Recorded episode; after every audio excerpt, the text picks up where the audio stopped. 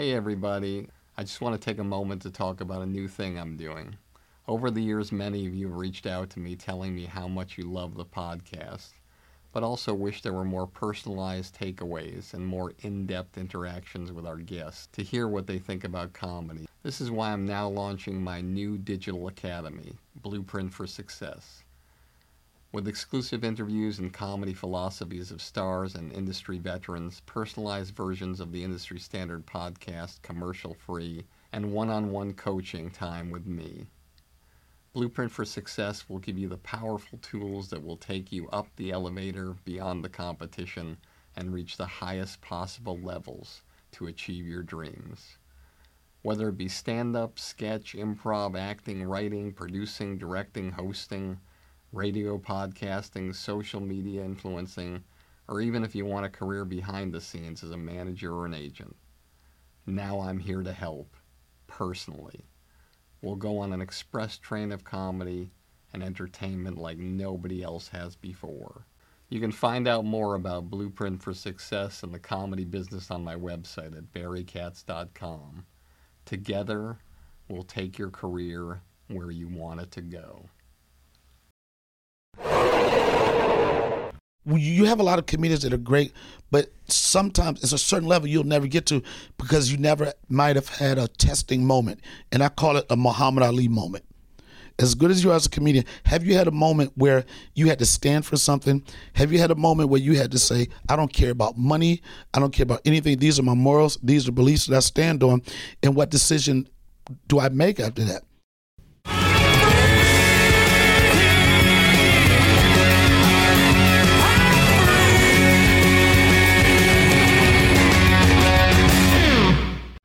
Hey, everybody, welcome back to another episode of Industry Standard with me, Barry Katz. So great to have you back. Hope you guys are hanging in there during this very, very difficult time that keeps going and going and going. But I know that if you're listening, you feel as I do that you will persevere and we will get through this and we will be better after it's all over. I'm really excited about today's show with comedian actor Donnell Rawlings. This guy's incredible, an amazing guest, and has had an incredible career. Before I get started, I want to let you know if you need to reach me, you can do so at Barry at Instagram or Twitter or my website at barrykatz.com. I'd be glad to reach back out to you. If you leave me a message, I'll try to do so as soon as I can. And without further ado, let's start part one of two with Donnell Rawlings. And what better way to do so than to give him the proper introduction? Here we go, I know you're going to find this episode very, very impactful. Donnell Rawlings is best known as one of the major cast members on the Comedy Central sketch comedy TV series Chappelle Show, Rawlings was born in D.C. and grew up in Alexandria, Virginia with his mother. And after his time at school, he served in the United States Air Force. Rawlings is most notable for frequently appearing in sketches on Chappelle's show and hosting the third season, along with the late Charlie Murphy. In addition, on Heavy.com, Rawlings stars in a series of sketch comedy clips portraying his iconic character, Ashy Larry. Outside of comedy in the dramatic world, Donnell has made numerous appearances on some of the greatest HBO series in history, including The Corner and The Wire, where he played an ex convict who was hired as a legislative aide and driver for corrupt state senator Clay Davis. Other notable TV appearances, including many Law and Order franchises, Special Victims Unit, SVU, and Criminal Intent, as well as NBC's Third Watch. On the big screen, he can be seen in Spider Man 2. Other appearances include the Comedy Central show Reality Bites Back, sketches on the D.L. Hughley show Break the News, and on Howard Stern's original TV on demand show In the Hallway. He also has appeared on the hit MTV2 show Guy Code, which he did for two seasons, as well as the show Hip Hop Squares. He was also the judge for a Guy Code spin off Guy Court.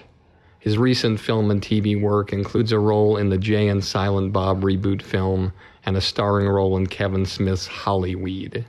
He's also appeared on The New Negroes for Comedy Central, Historical Roast with Jeff Ross on Netflix. He was also featured on TBS's The Last OG with Tracy Morgan, and is recurring on the new Emmy nominated series It's Bruno. And his stand up is well documented in the hour special Donnell Rawlings from Ashy to Classy. Currently, Rawlings hosts his own podcast called The Donnell Rawlings Show, which he posts content of on his YouTube channel. And even during the pandemic, somehow, some way, Donnell is currently touring the world, performing the sold out audiences with his new show, Too Soon, with Donnell Rawlings. Ladies and gentlemen, please welcome my guest today, one of the few people Dave Chappelle feels strongly enough about to tour the world with. Ladies and gentlemen, Please welcome my guest today. What an honor, Donnell Rawlings. I am humbled by that intro, and I'm also nervous by that intro.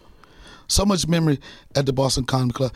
And like, I don't know if people, I'm pretty sure people know your history, but people don't understand what it means to be a transplant from somewhere else, have the idea of what I think a comedy club should be, Uh, have the idea of what the showcase vehicle should be and to implement that, and especially in the area like the village, as poppins as that was, and be successful at it in a short period of time and compete with some of the biggest, most established names in stand up. That's a lot to be said. It was so easy. In your situation, you could have easily been like, I'm going to be the king of Boston. You know, I mean, I know it was a tragedy in your life to kind of push you there, but you didn't feel that way and you made that transition. The same transition you did with that from from Boston to New York, you did that with LA. Every step of the way, you went to the next level. And every step of the way, when people possibly counted you out, was like, this motherfucker's crazy. You don't have to understand the method to my madness. I understand it and I'm going to execute it. And that's why, you know, in the, in the streets, we say, I'm not going to be on your dick like that. But that's why your name still resonates in this industry? And with me personally like this conversation right now i remember as a young comic me like everybody was like this you gotta be represented by barry katz. Everybody thought that. You had a fucking roster and it's like you had a roster of successful people. Everybody i don't know if anybody had a comedy club where almost everybody performed that weekend was in a situation where they had a deal or about to get to get. What's the guy's name? Red Johnny and the Red Johnny and the Round Guy. We had the largest deal in MTV history. Yo, let me tell you something. I've never, because I came up through the Chitlin circuit in DC, right? When I used to go to Boston Comedy Club, I was like, where did the fuck they find all these funny white boys, right? And for those of you listening who don't know what the Chitlin circuit is, that was the all black circuit there before Def Jam ever really became huge. Or... It was before Def Jam. It was in the um, mindset of back in the day juke joints where black people had established their own venues. It was sort of like, if you want to say Fight Club, it was underground. And at the time when I came up, that, you know, f- for me as a black comic, it was the best thing going. But also as a black comic, and not to say that you needed mainstream acceptance, but everybody's like, yeah, I can make black people laugh. This may sound crazy. I can make black people laugh. I know my people. But for you to be able to be NBC, CBS, and all these other places, it's not a crossover, but you had to be introduced to mainstream. And that was one of the toughest things to do. So you never saw funny white comedians in DC? No, the reason I didn't because I wasn't on that circuit. I wasn't working Garvin's. I work wasn't working when I was coming up. Only club we had was the Comedy Connection of Greenbelt. Yeah, you remember that Comedy Connection was Greenbelt? that Raj? It was Raj. Yep, Raj and his wife and his and his and his kids. But in in, in regard to like urban comedy, that was the only thing that was a club. Everything else was like we had what we call it cabarets, like a night of music, and then you have a couple of comedians, but it was nothing exclusive just for black comedy. So I didn't know that circuit and I, and I left DC to go to New York. And I said, I'm going there. I'm not going to just be a black comic. I'm going to just to be a good comic. And it took me a while, but eventually, some people started seeing the things I did, and I started getting some acceptance, and I started working at the clubs. I have so many things to ask you, but I think the biggest thing I have to ask you relates to what you said about me which I know it might be shocking to you or the audience, but I never thought of it the way you thought of it. I guess I was just naive and I just switched things around. And I always did that. Like when I went to LA and when I went to New York, my thought process was I want to be a manager. I don't know how to be a manager, but I'm going to be a manager. And I realized quickly that I couldn't represent people like Colin Quinn that were already established and Allan Havey. I had to represent teenagers who weren't established or people who hadn't made it yet. Right. People who would believe in me as much as I believed in them, and we had nothing to lose. And then before I knew it, there were four people on Saturday Night Live, and there were deals, and people were getting in, and people were listening to me because I realized you're only as good as your last recommendation. So you might as well have people prepared. And I was really great at preparing artists for things. And I know you were so much. I remember one time, like like it was Barry Cassidy, the big time manager. But I remember one time seeing you in an editing booth, editing suite, like getting ready for one of those NACA conventions or whatever, where a manager could have said, "I I want somebody to do this," but I remember you editing I remember you putting reels together, doing the extra stuff that a lot of ma- the ones the people that want to be superstar managers don't have time for that. And even the superstar managers, if they were sitting here, would tell you that they just farm that out and have the artist pay for it. I think one of the things that I did that might seem crazy to the audience or even to other managers or agents out there is that I always love doing everything. So I figured if I have my hands on it and it fucks up, I only have one person to blame, me. But if I give it to somebody else and they fuck it up, and then the artist says, Well, what happened to that? Oh, well, that guy fucked it up. No. I fucked it up because I gave it to that person and I didn't have the thing. So I love going to the Bay. That's why every NACA, the National Association of College Activities, for those of you who don't know, I had five, six, seven people every convention get accepted because I knew how to edit the reels where I felt I could get their attention. Because my feeling was, even though they told you to submit a five minute tape, I was able to get inside information that nobody else was able to get. Right. And I would go to the young students who were there in previous years and call them up who weren't on the committees anymore, and I would say, "Listen, what? How do you do the submission process?" Right. Oh, Barry, you don't know? No, I have no no. I'd love to know. I mean, just I'll keep it to myself. Oh well, what happens is all the representatives from the colleges who are in the board get together and they're in a room one weekend, and they have all the VHS tapes of the comedians, and the rule is we put it in the deck for one minute and then we hold it up and we say how many for, how many against. After a minute? Yes.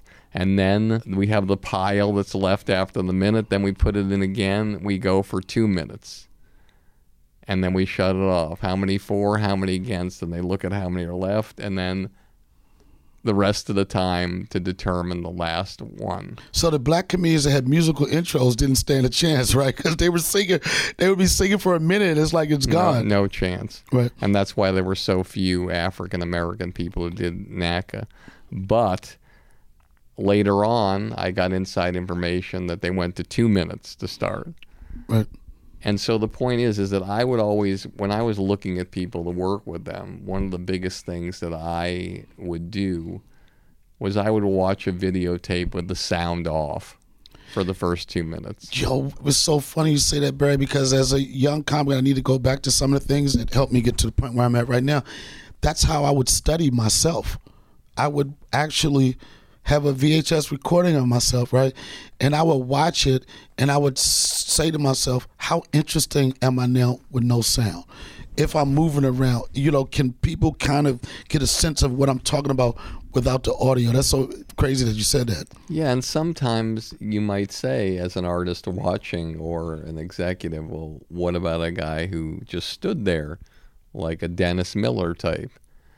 But you can still tell when somebody commands the room and they have this weird connection with you on the television and to the crowd.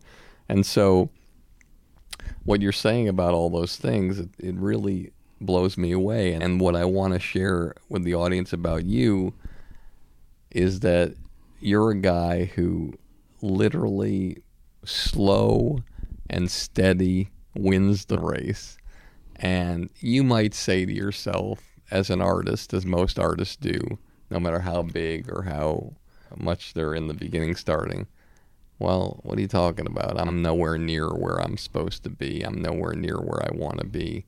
I got a long, long way to go. But the point is, is that you're winning. And the point is, a genius feels safe with you. A genius in comedy. And I defy you and the audience watching and listening to name all the people in our business that do stand up comedy who they feel are geniuses. Not the ones who passed away, the ones that are alive. And you can count them on half a hand. And Donnell Rawlings, there's one genius out there of a handful that believes in you, wants you around, wants you in his house, wants you to hang out with him. Geniuses don't often take Dustin Diamond from Saved by the Bell with them on the road. Right. Geniuses don't take the parrot from Baretta with them. Right. I remember Carol Leifer once said something to me that really moved me and meant something to me, and I hope it meant something to the audience. She was hired as a young writer for Seinfeld. Larry David and Jerry hired her. There were so many writers that had done so much more than her, so much sitcom experience that weren't hired. And at the end of the year, she had the guts or at least the inclination to go up to both of them at a party and say, Can I just ask you guys a question? Why did you hire me? And they said, besides being a really talented writer, the biggest reason is you're a good hang. Do you know? I don't know if you read. Do you know? And follow that in the genes that people would. Dave Chappelle. I'll just give you an example. Dave Chappelle just created this outdoor comedy venue in Yellow Springs. It was like almost Fight Clubish. Where he filmed 846 or Where 846. It's basically an outdoor pavilion that people get married at, right? And um, he wanted to create something to some of his closest friends to be able to continue to work out. You know what I mean? To not lose your edge, to be able to get with some of his friends and just have a creative think tank and we get to tell jokes. And um, not too many people have seen Dave Chappelle in the capacity where he's the MC. Because when you see Dave Chappelle's name on a bill, you don't necessarily want to hear Dave Chappelle and Dave Chappelle and friends. You know what I mean? You were like, "Fuck that, we want you." But he was doing he did he did an intro and just follow what you said. When my intro came up, and it's like, you know, sometimes can people can build you up. Like the, the old black intro used to be like, you seen on Def Jam, not once, not twice. You seen on BET seven times. But this intro for me coming up, he was like, when I was doing the Chappelle show, there were two people that I considered to be cast members. He said one is not with us anymore, the late great Charlie Murphy. The next thing he said, the other person, he's one of my favorite comedians to watch. He's a funny comedian. I said, but more importantly, he said, he's a good hang. And it's so, I'm telling you, I could bring up the audio right now, Barry, and say that. And out of anything you can say about me, I, and that goes to being a friend, that goes to anything. You know what I mean? Like he had a great set or whatever, but the fact of good hang, that means that we can remove ourselves away from stand up we could talk about our family. And people always assume that me and Dave are just co-workers, but we're close as friends. And how do you get that? By talking to somebody when you're at the worst point in your life, being able to talk to that person, going to funerals with that person, going to weddings with that person. Your family knows each other, and that's what our away from what we did on Chappelle's show. That is our connection. And following up on what you say about the genius thing, I think that I'm a great comic. And with that, I have a competitive nature. Not that it's going to be disruptive to a friendship or anything, but anytime Dave Chappelle goes on the stage, if he MCs whatever, I'm trying to kill it after him, and I'm I'm trying to kill it before him. But the thing that I love about our relationship is the mutual respect that we have for each other as friends, as fathers, and as people that do this. And I ask myself, you go to an interview, there's hardly a way, not an interview I can have, Barry, where not people ask about the Chappelle show, right? Are and you I'm surprised like, I haven't asked you. No, no, I'm, I'm surprised because you, I, I know we'll get there, but people always ask the question, like, I'm up here to talk about me, whatever. But then people like, what is it about Dave that makes him? I say he's the greatest, right? And they say, why do you say that? And you talk to a person that like, I rip stages, and I say, why is he great? I say, you have a lot of comedians that are great, but sometimes it's a certain level you'll never get to because you never might have had a testing moment, and I call it a Muhammad Ali moment as good as you are as a comedian, have you had a moment where you had to stand for something? Have you had a moment where you had to say, I don't care about money, I don't care about anything. These are my morals, these are beliefs that I stand on, and what decision do I make after that? And that Muhammad Ali moment for him came from the Chappelle show.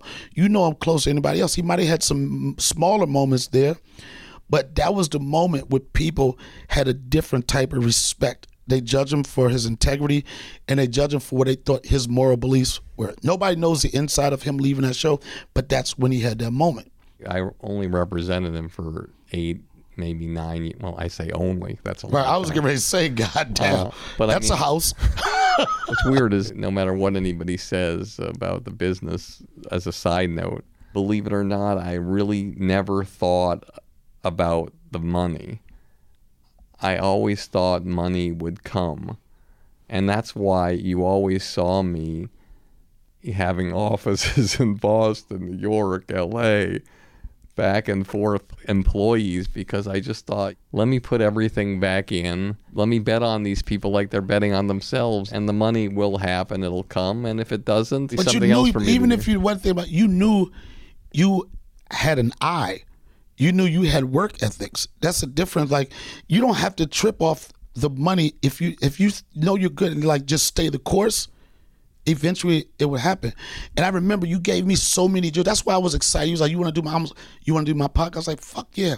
I remember trying to get you to manage me, and it's like, and I was hot coming up, but you still gave some good advice. Like you, you asked me for one thing. You asked me was like does your hair grow and how's your tax situation? Right? like, before I invest anything, motherfucker, is that is that fucking levy or whatever gonna fuck my money up? And the hair, basically, motherfucker, how old are you? You know, you gave me you you said some things to me that like I was like this. The fact that I could get a meeting with Barry, like that could be a credit. Back in the day, it could be like this. He just had a meeting with Barry Katz, right? and you like, yo, you signed with him. And I remember you saying stuff, and I was eager, man. I remember you saying stuff.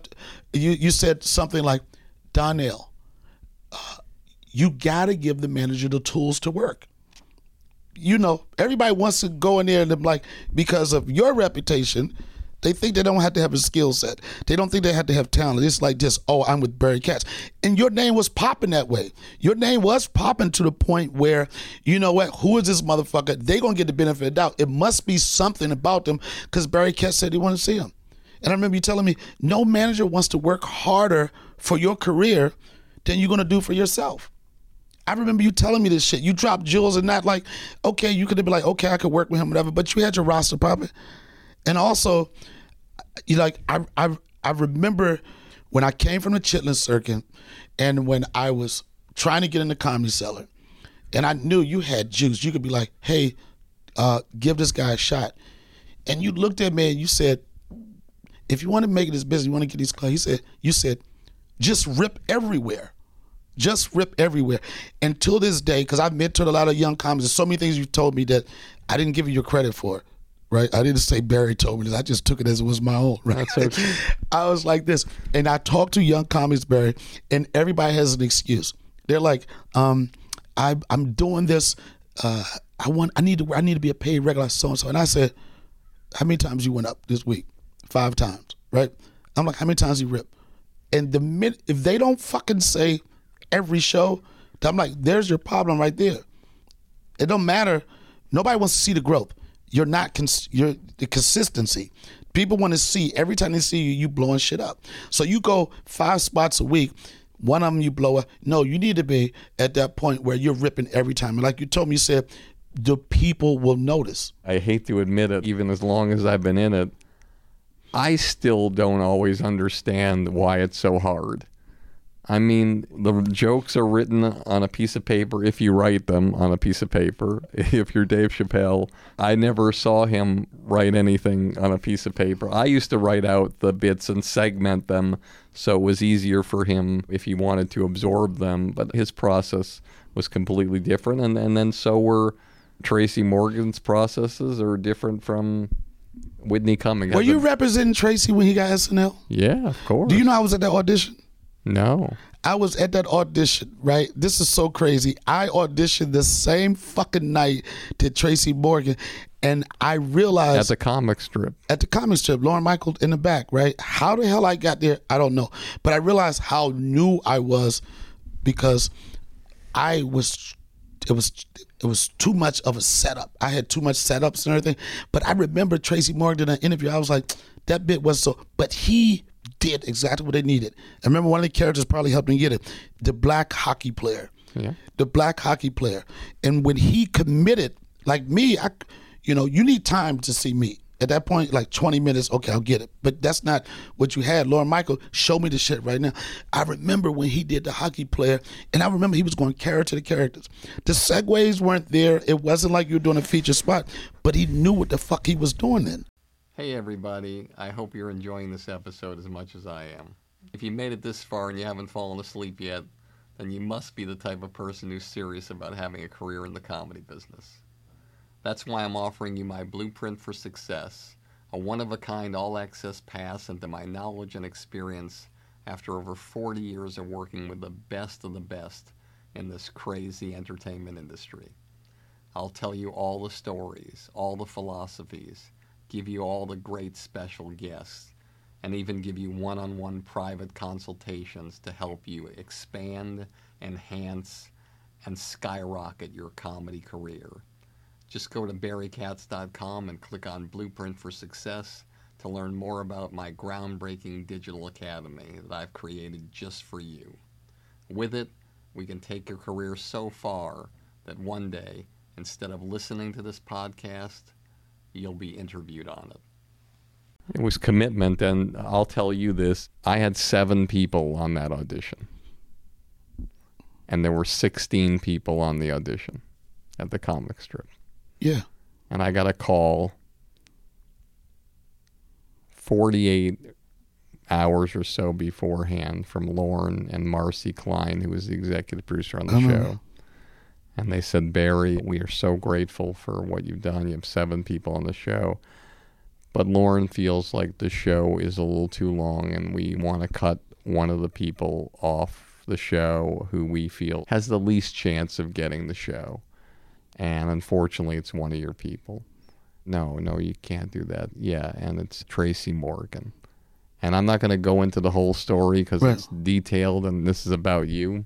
Right but I spent 48 hours straight convincing them, trying to reach them, calling, faxing, messengering, FedExing until that day she finally called me back and told me he was back on the show, but Tracy never knew until maybe six months or a year after he got SNL that that happened because I didn't want him to have that on his mind. Because that was the first time he'd ever performed in front of a white audience, and I had prepared him for a week in the empty office next to mine on those. But characters. you know another thing, Barry, when I saw that performance, I didn't feel like he performed. This is the difference.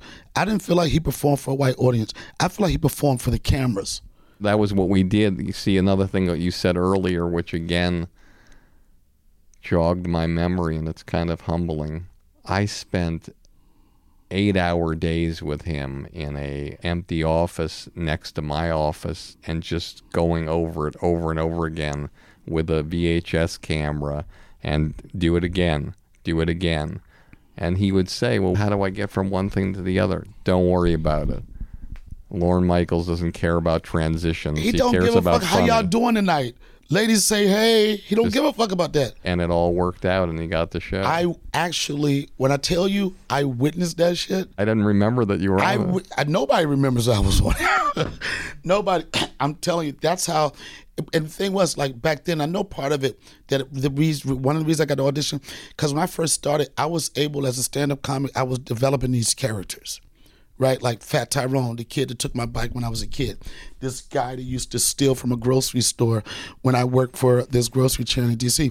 But I didn't know how to get to the other things, and it was like I was young. You know, I was young, but I was like, now that I look at it, I was like, that was an opportunity. And I, It's a huge opportunity. you told me one time, Barry, this told you, and because I was like this, and it was one time I was like this. I don't know if Barry gets with it. I was like, but you know what? I'm gonna prove to him that I can fucking do it, right? And um, I remember one time I asked you about something about uh, about I said I need I need another opportunity, and you said, "Are you going out for pilot season?" Just what you told me.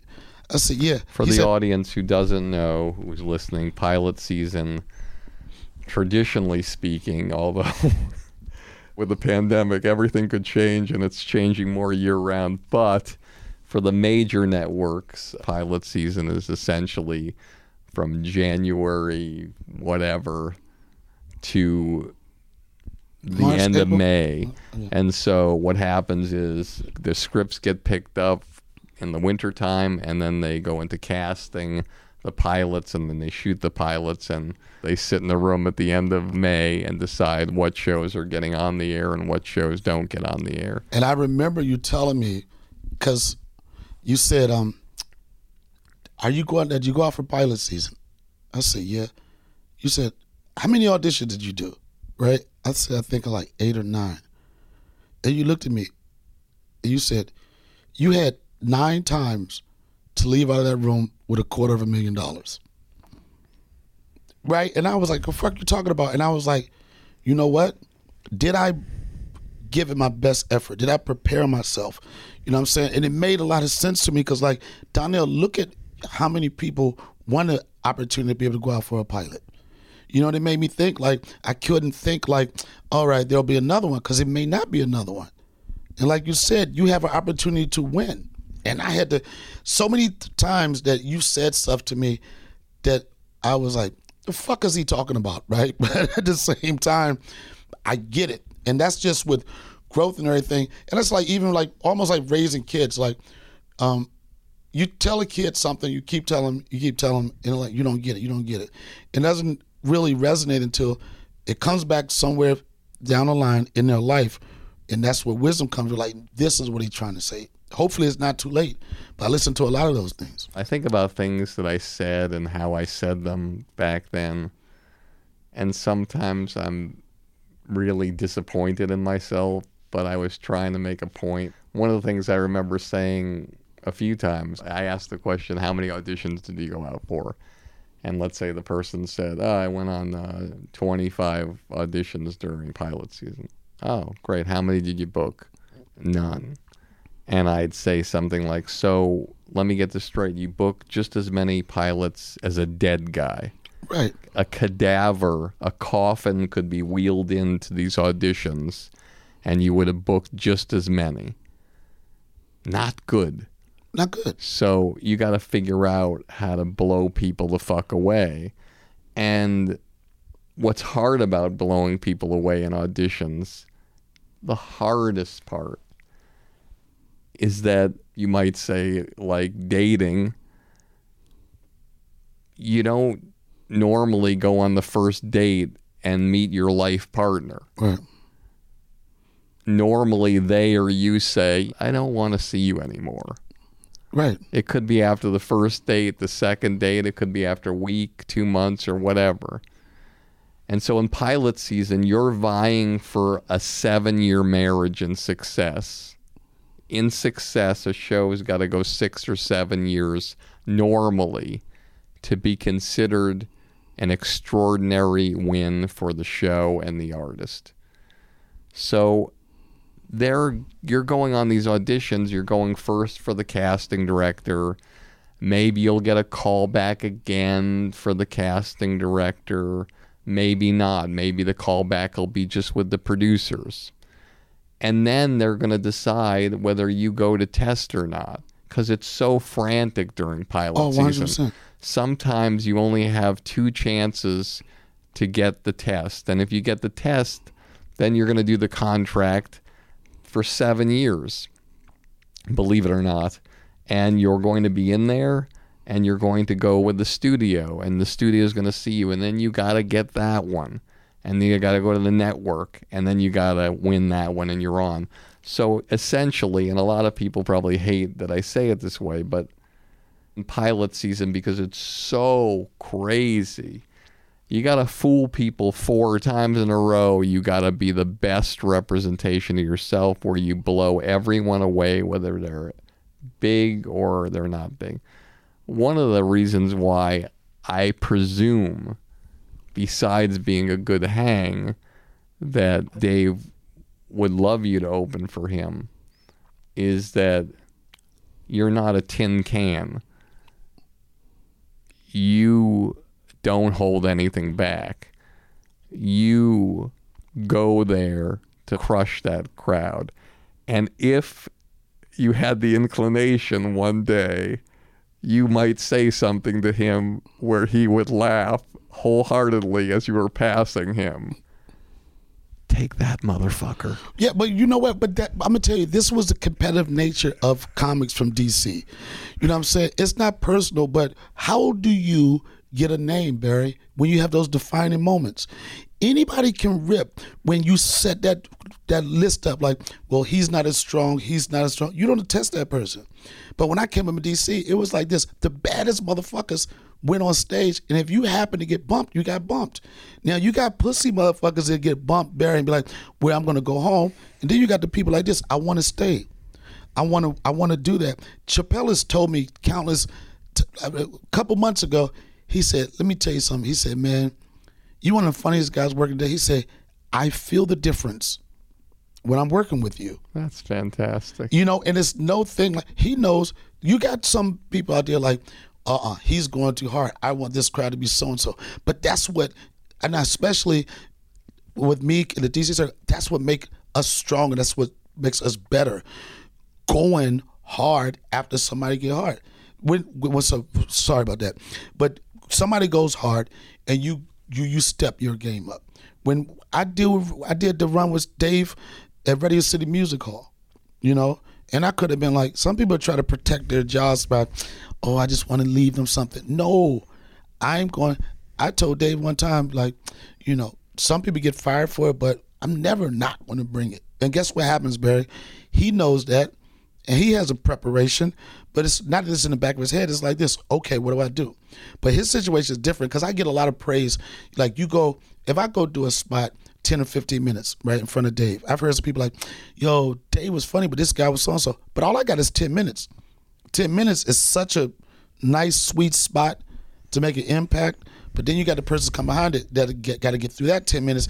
They got to hold the audience for 35, for 40, and they got to bring it all together. There's so many things he's doing that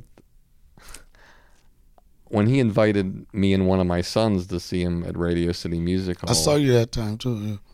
I mean, again, I'm not with him, and some things are theatrical, but I have to believe that this was a real thing. He gets on stage and he just says, Hey, I'm not going to do what I normally do tonight.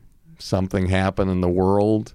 Charleston, South Carolina. Was it. Charlottesburg? One of the cities in, South Carolina, but yeah, Charleston, I think it was, because his family is from there. and he proceeds to do his first 30 minutes on that. No notebook. No, no, it happened the night before. But that's that moment. And I'm gonna tell you something, Barry. That's one of the things that I got from him. Like you know, you got I call you got pen and pad people. People are just with structure. Then people like like Dave. Certain people just like Dave. He's going to build it by feeling something in his life and getting on stage. That's his therapy. I don't care what nobody says. As much as people say comedy is therapeutic for the stand up, for the artist itself, we need that. You get an argument with your wife, I need that stage. I'm just, I'm about to have a baby, I need that stage. I'm mad at the world, I'm gonna need that stage. And one of the things he does, and I've got some of this because you, it only helps, it only rubs off. I remember one like maybe seven months ago when a lot of stuff was going on, crazy stuff, Me Too and all this shit, and there, everything was about cancel culture, cancel culture.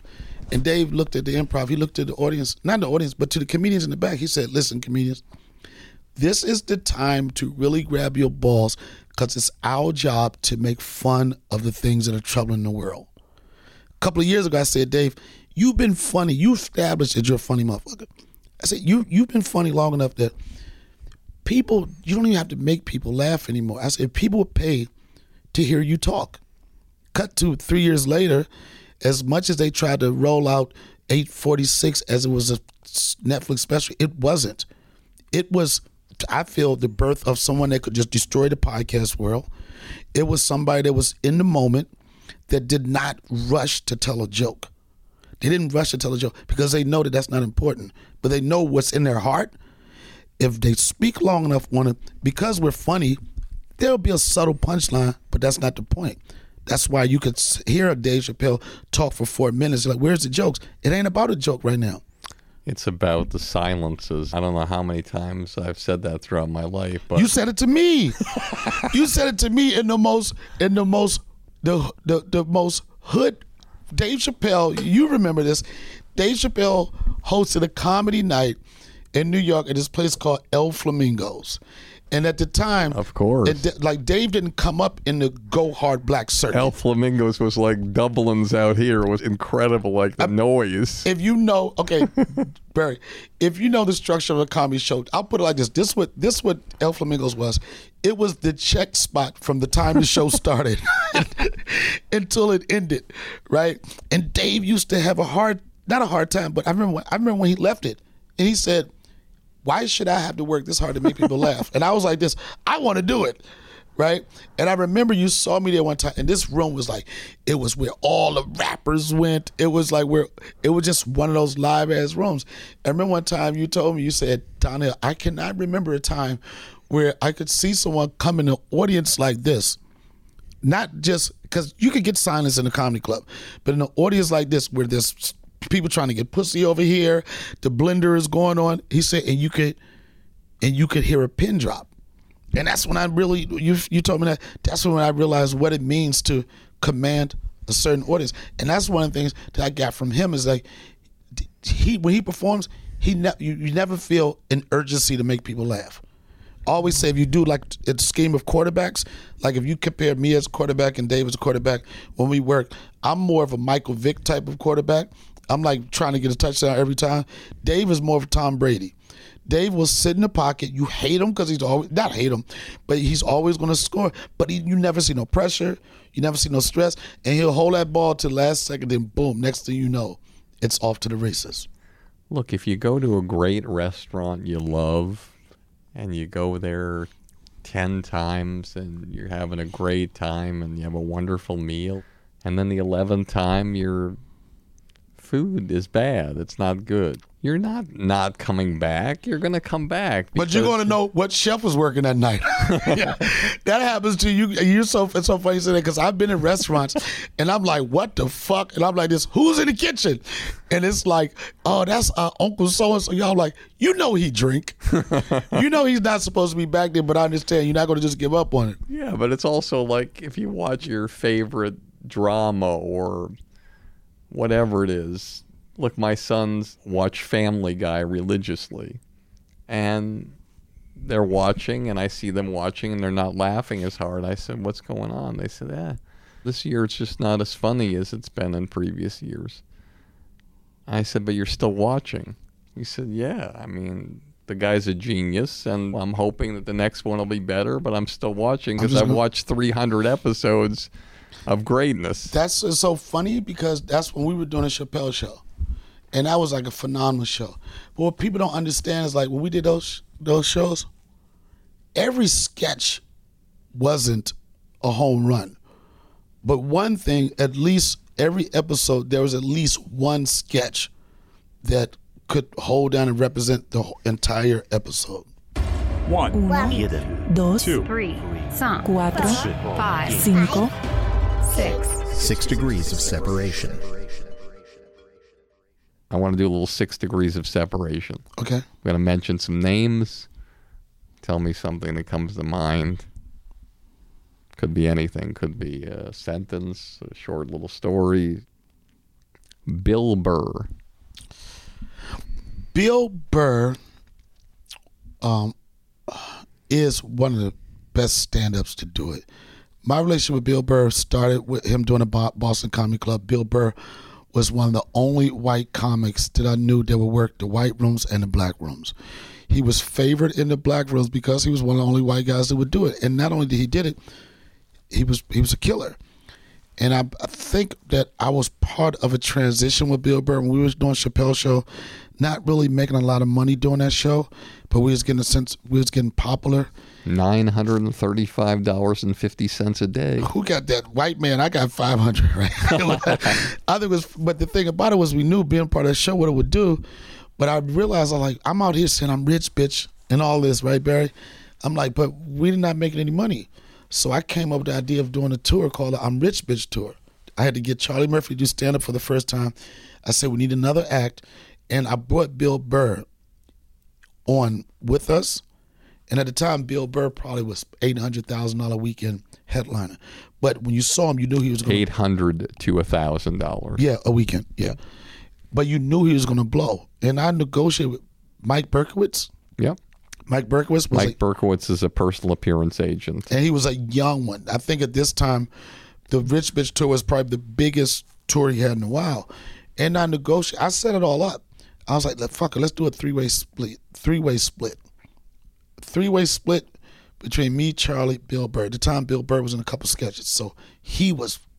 It was a big deal because we could have got anybody to do two hundred dollars a set, thousand. But I was like, no, what Bill Burr is going to bring to the show, I think it should be even split.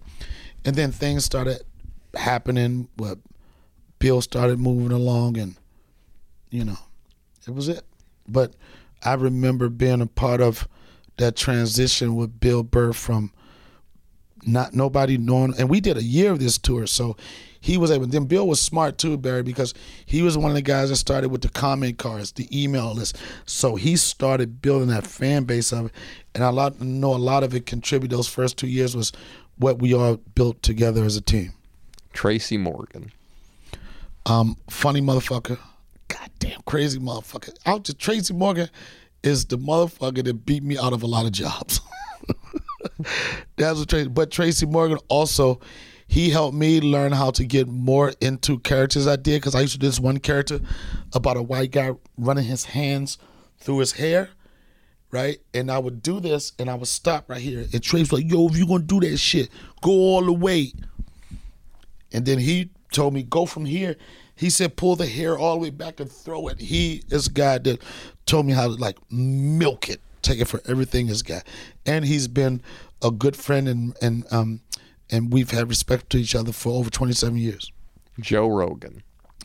Joe Rogan is the fucking modern day Johnny Carson. And I, the thing that I respect about Joe Rogan is that the way you build a friendship or relationship with Joe is like what you put out on the stage. That's how he connects with you. That's how he connected with me. And since then, I've been on his show four times, and he's a, a very stand-up guy. He's giving me advice when it comes to his podcast stuff. He's just a great human being, man. Jamie Foxx. Jamie Foxx is another um, guy that I respect that um that has seen me at the beginning of my career and always had a mutual respect for me. Multi talented. Like Jamie Foxx is like, what can't he do? And I don't know, like, he's a renaissance man. Like, he could steal your girl from you so many ways. Sing to her, dance to her, tell her jokes or whatever. But just a great guy, and, and like they don't make them like that no more. Just you know, you meet somebody at one part of their career, and then as things go on, it's like, well, he's always been a straight straight shooter and a good good guy. Hey everybody, let me remind you one more time about my new blueprint for success. It's a project I've spent months and months working on just to help you jumpstart your comedy career and beat the competition. Whether you want to do stand up, sketch, improv, acting, writing, producing, directing, radio, social media influencing, or even if you want a career behind the scenes as a manager or agent, Blueprint for Success will give you all the tools you need to take your career to the highest levels. With exclusive interviews, my top 50 commercial free episodes from Industry Standard, one on one coaching with me, and unprecedented access into my knowledge and experience from over 40 years in this crazy business. I guarantee you that with Blueprint for Success, you'll become the creator you've always dreamed of becoming. No one's asking me to do this. I want to do it because I want to help you become truly undeniable. So just go to barrykatz.com, click on Blueprint for Success, and start your incredible journey today. I truly can't wait to work with you to help you change the trajectory of your comedy career forever. Korean. Annyeonghaseyo. 형님, 네가 동생 알았어?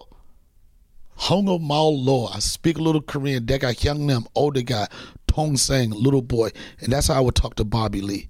I go, Tobey Maguire. Whoa! He stole that guy's pizza. When I think about Tobey Maguire, I think about the only like like uh, one of those super uh, Marvel or I don't I, what is it Marvel? Was it Marvel? Spider Man. Spider Man Two. Um, when I think of Tommy I remember him riding down the street in Spider Man Two on a bicycle. He's about to be late for his delivery, and he comes out as Spider Man. And I'm gonna tell you, Barry, when I did that shot, uh, um, Sam Raimi, that's me. Sam Raimi gives up. He gives you the scenario. Donnell Rollins, this is Spider Man, right? He goes in the alley. He comes out. What would you say? And Sam Raimi, with 30 people that work for him behind him, he says, "What would you say, Donnell?" And I looked at that little arrow and I said, "Whoa, he stole that guy's pizza." And the line that I improv was a line that stuck in the movie, and it was a line that he kept saying all day after I said that. Incredible. What was the original line? It wasn't. Oh, there was no line. Let me tell you something, Barry. I was not supposed to be in this sketch. Here's a backstory. The week that I shot that, right, I was supposed to do some man on the street stuff for BET. The producers, um, the director wanted me, the producers didn't. So we going back and forth the whole week. Got to the point Friday, I like, I got to get this gig. Friday, I do a dress and everything. I'm ready to go to work on Saturday. That night, Jason Steinberg um, called me. Your manager. My manager, Jason Steinberg says, Jason was the guy who also ran the Boston Comedy Club yeah. for me. So Jason Wonderful said, guy. Jason, uh, I found out from BET that I lost a job the day before I was supposed to get it. And I was like, fuck BET. That's fucked up. I'm doing man on the street shit. At the time of my career, I was doing Ricki Lake and some other stuff. It was a good look. And I was so mad, Barry. I was like, man, that's so fucked up, BET. They let me go less than 24 hours. They dropped me. That morning, Jason calls me and says, we got a call from Spider-Man. They want you to come in. What happened was the cameo, it's a reaction shot. You know, it's a reaction. You audition for that. Stan Lee was supposed to do that. Stan Lee got sick or something. He couldn't do it. So I was the last minute. They was like, oh shit. They looked at the tape. Sam Raimi. They said, bring him in. Right? And when I came on set, Sam Raimi said, Donnell, you're the greatest actor I know in New York. He said, but you're the only actor I know in New York. right? And this is Sam Raimi. And then we going through this. The clothes that I wore in that scene, those were my clothes. I didn't even get a wardrobe or anything.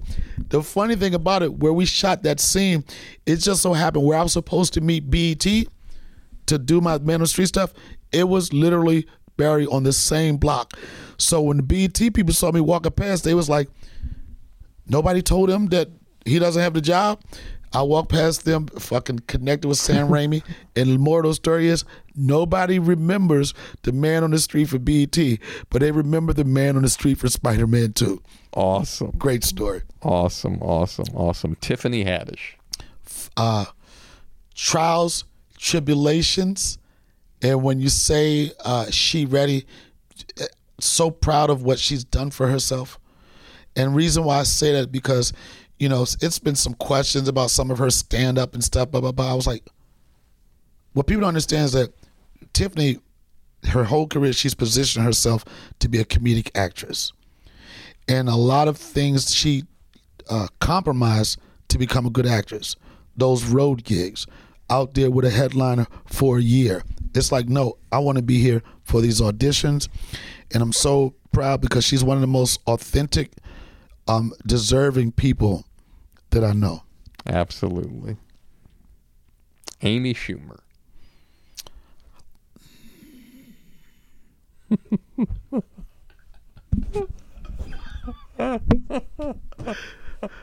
I just want to say her husband is a great cook, and I'll just leave it at that, son. Okay. I swear to God. Oh my God. Yeah, moving along. Yes. Bert Kreischer. Funny. I think I'm one or two of Bert Kreischer's favorite black friends, if not the only one. But he's a dude that I worked with before that uh just proud to say um, he's my friend. You know what I mean? He's my friend. He's a good guy. Always been respect, always respected me. I've always had respect for him. And like whenever I ever call him, I need to do a podcast or something. He's a good dude, man. I really like him. He's and like he's a fucking hang. Absolutely. He's a good hang. To the point I'm like this, yo. I don't know if I can hang with this hang, but just a good guy, man. Really good guy. The late Charlie Murphy. One of the realest people, genuine.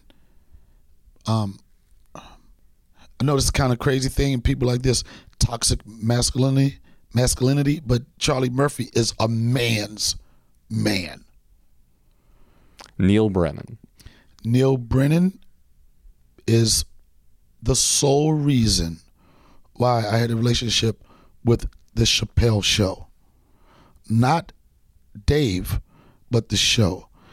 After Dave and Neal did Half Baked, and you know this timeline, Neal was First movie I ever worked on. Neal was a coveted writer in Hollywood. Neal had written a couple scripts, he sold them, but his work wasn't getting the green light. It was like write it, nothing happens. So he wanted to start directing, but he didn't. He never directed. He didn't have a director's reel or anything. So he wrote this one man show, one man show, a one one this movie with one character, and he reached out to Steinberg at the time and he said, um, "I really uh, like Donnell because he's seen me around the circuit. He said, "You think he would do this for me?" And at the time, I had did HBO's The Corner. Um, I was doing some good things, and I was like, I told Neal, The I- Wire. The Wire, yeah. And I said, Neal, um, I know you can't afford to pay me. He was already had some money. I said, I know you can't afford to pay me, but if you're ever in a situation where you could throw me a bone, throw me a bone. And nobody ever does it, Barry. You know, people always say, I got you. Then what happened? Oh, right. So some time passed, maybe like seven or eight months, and he was like, I'm working on this project. I was like, okay, just let me know. I was like, what's the name of the project? I don't know. I'm like, when you get a name for it, let me know. Cut to a couple months later. The project that he was working on was Chappelle Show. So he brought me in, but Dave, of course, he had to endorse it. Like, if you talk about relationships and friendship, Dave was really gunning for Greer Barnes to blow up off the show or give him the opportunities. Greer Barnes a good friend of mine. He's funny, but for some reason, my connection with the show, every time I did something, I was popping.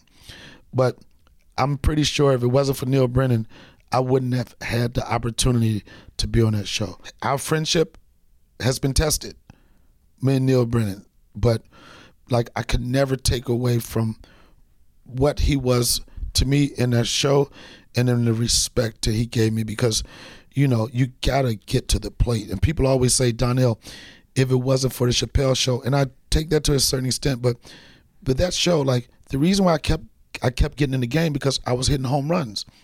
I m- made my presence known. They would have never brought me back to do another sketch, another sketch if I was whack.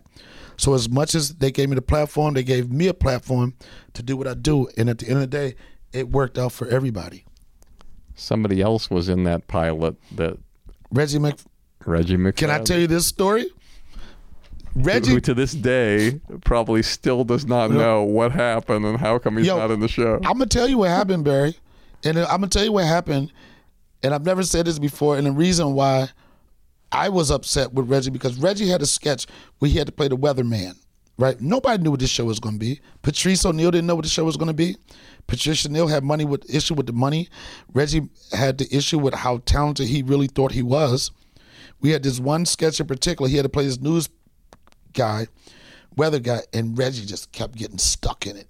He can. It was like such a waste of time, right? They kept fucking up. And at the time, Neal and Dave could just pit, put whoever they wanted on the show, no auditions or anything.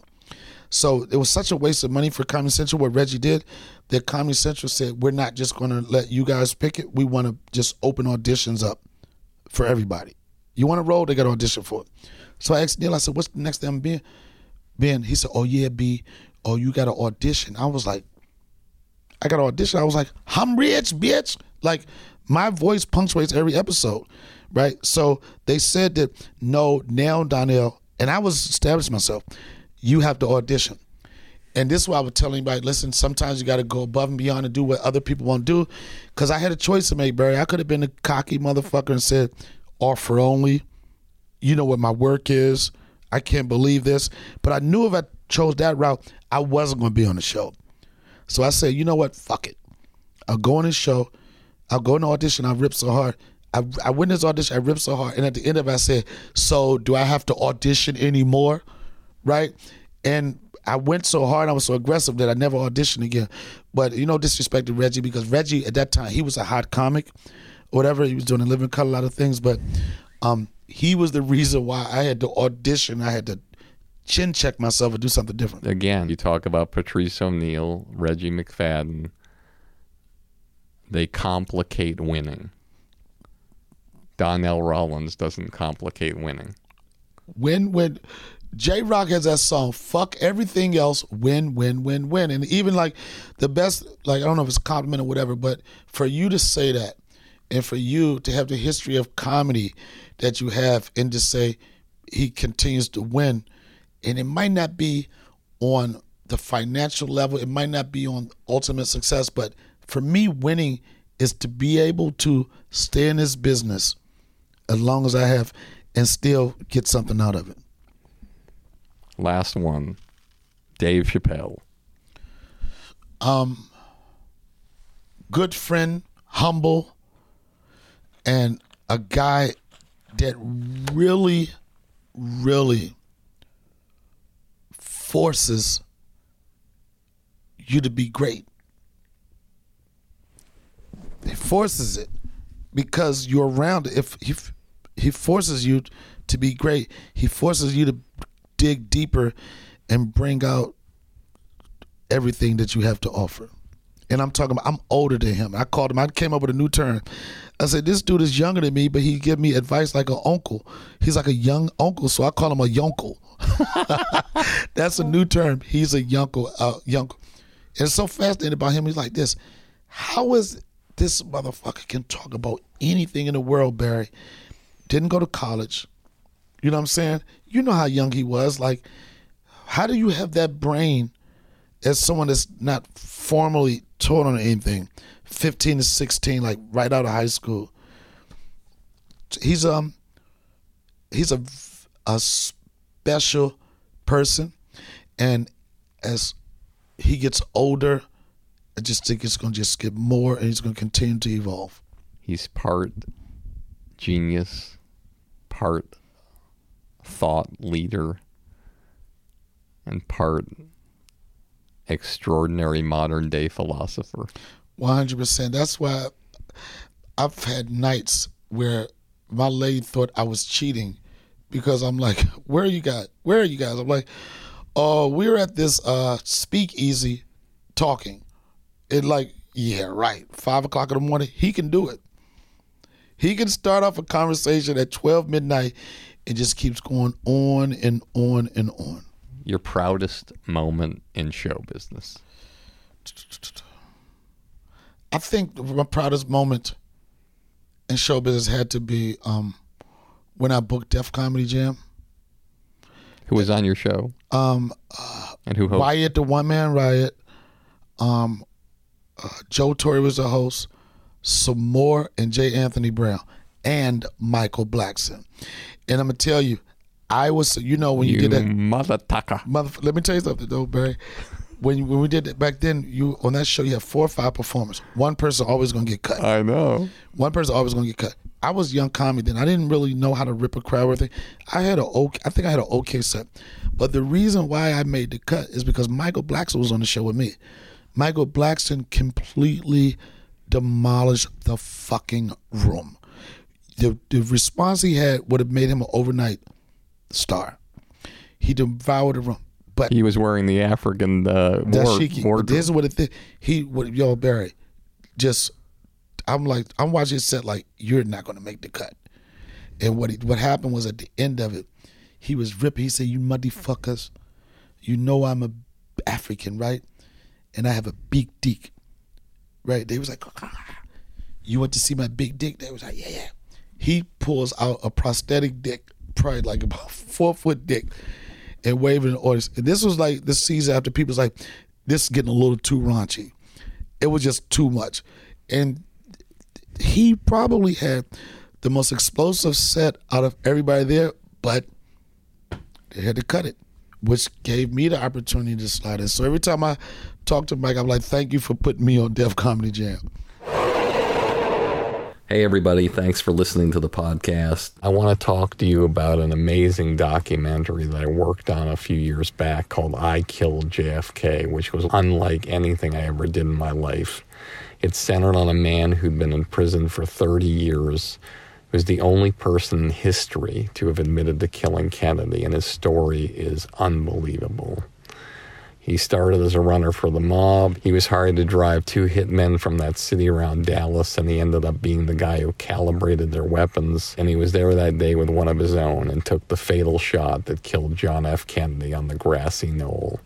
His story, the footage, the interviews, never been seen before. You can't find them anywhere else except on this documentary. So go to barrykatz.com to the merch page and buy the documentary with the rare interviews of the five greatest historical experts in the world. So just go to barrykatz.com, the merch page, pick up the documentary and interviews, and I guarantee it will reverse the way you feel about what happened that day in 1963 and change your opinion of the government and how it works and alter the way you think about things forever. Lastly, I want to talk to you about something really impactful and involves something really close to my heart self education. You see, throughout my life, I realized that every success I've ever achieved in my career has come from the education I received from my experiences in the business. And I truly believe that we all have the knowledge inside of us that others would kill for. And by sharing that, we can open up an entirely new world of possibilities for ourselves. That's why I'm so excited to tell you that I partnered up with my friend Tony Robbins, who's been number one in this field for 40 years. Along with his team of experts, Dean Graziosi and Russell Brunson, they'll show you how to take that valuable knowledge in your mind and turn it into an incredibly profitable mastermind, workshop, or event, just like they have and continue to do in their careers and they're launching a new training program that's literally changing people's lives by helping people like you be a part of this $129 billion a year business. So it's an incredible opportunity for someone like yourself to build your own business, share your knowledge, and help and serve people in a huge way with the guidance of Tony Robbins the best in the business. He's actually going to teach people like you how to make big money and build a successful business. So if you're ready to take your life to the next level, they're doing a free live training session today at barrykbb.com. That's B A R R Y K B B.com. Look, I've done over 440 free podcast episodes of Industry Standard. And because of your incredible response, it's reinforced my belief that we're morally obligated to share and pass on our knowledge with the world and help other people in those ways. I truly believe this. And I really love this groundbreaking training program and how it can turn your knowledge into an extraordinary amount of money.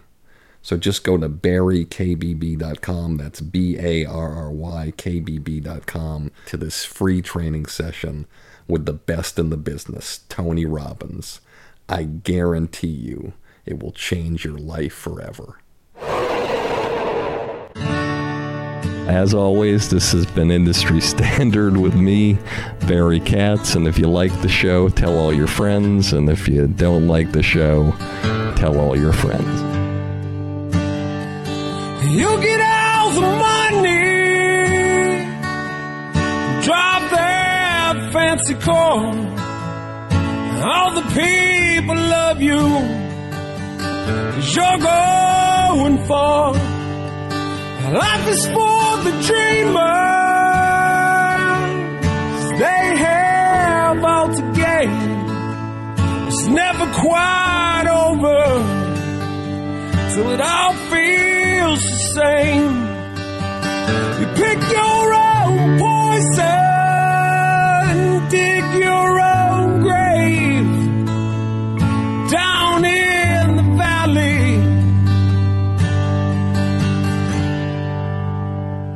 A fortune.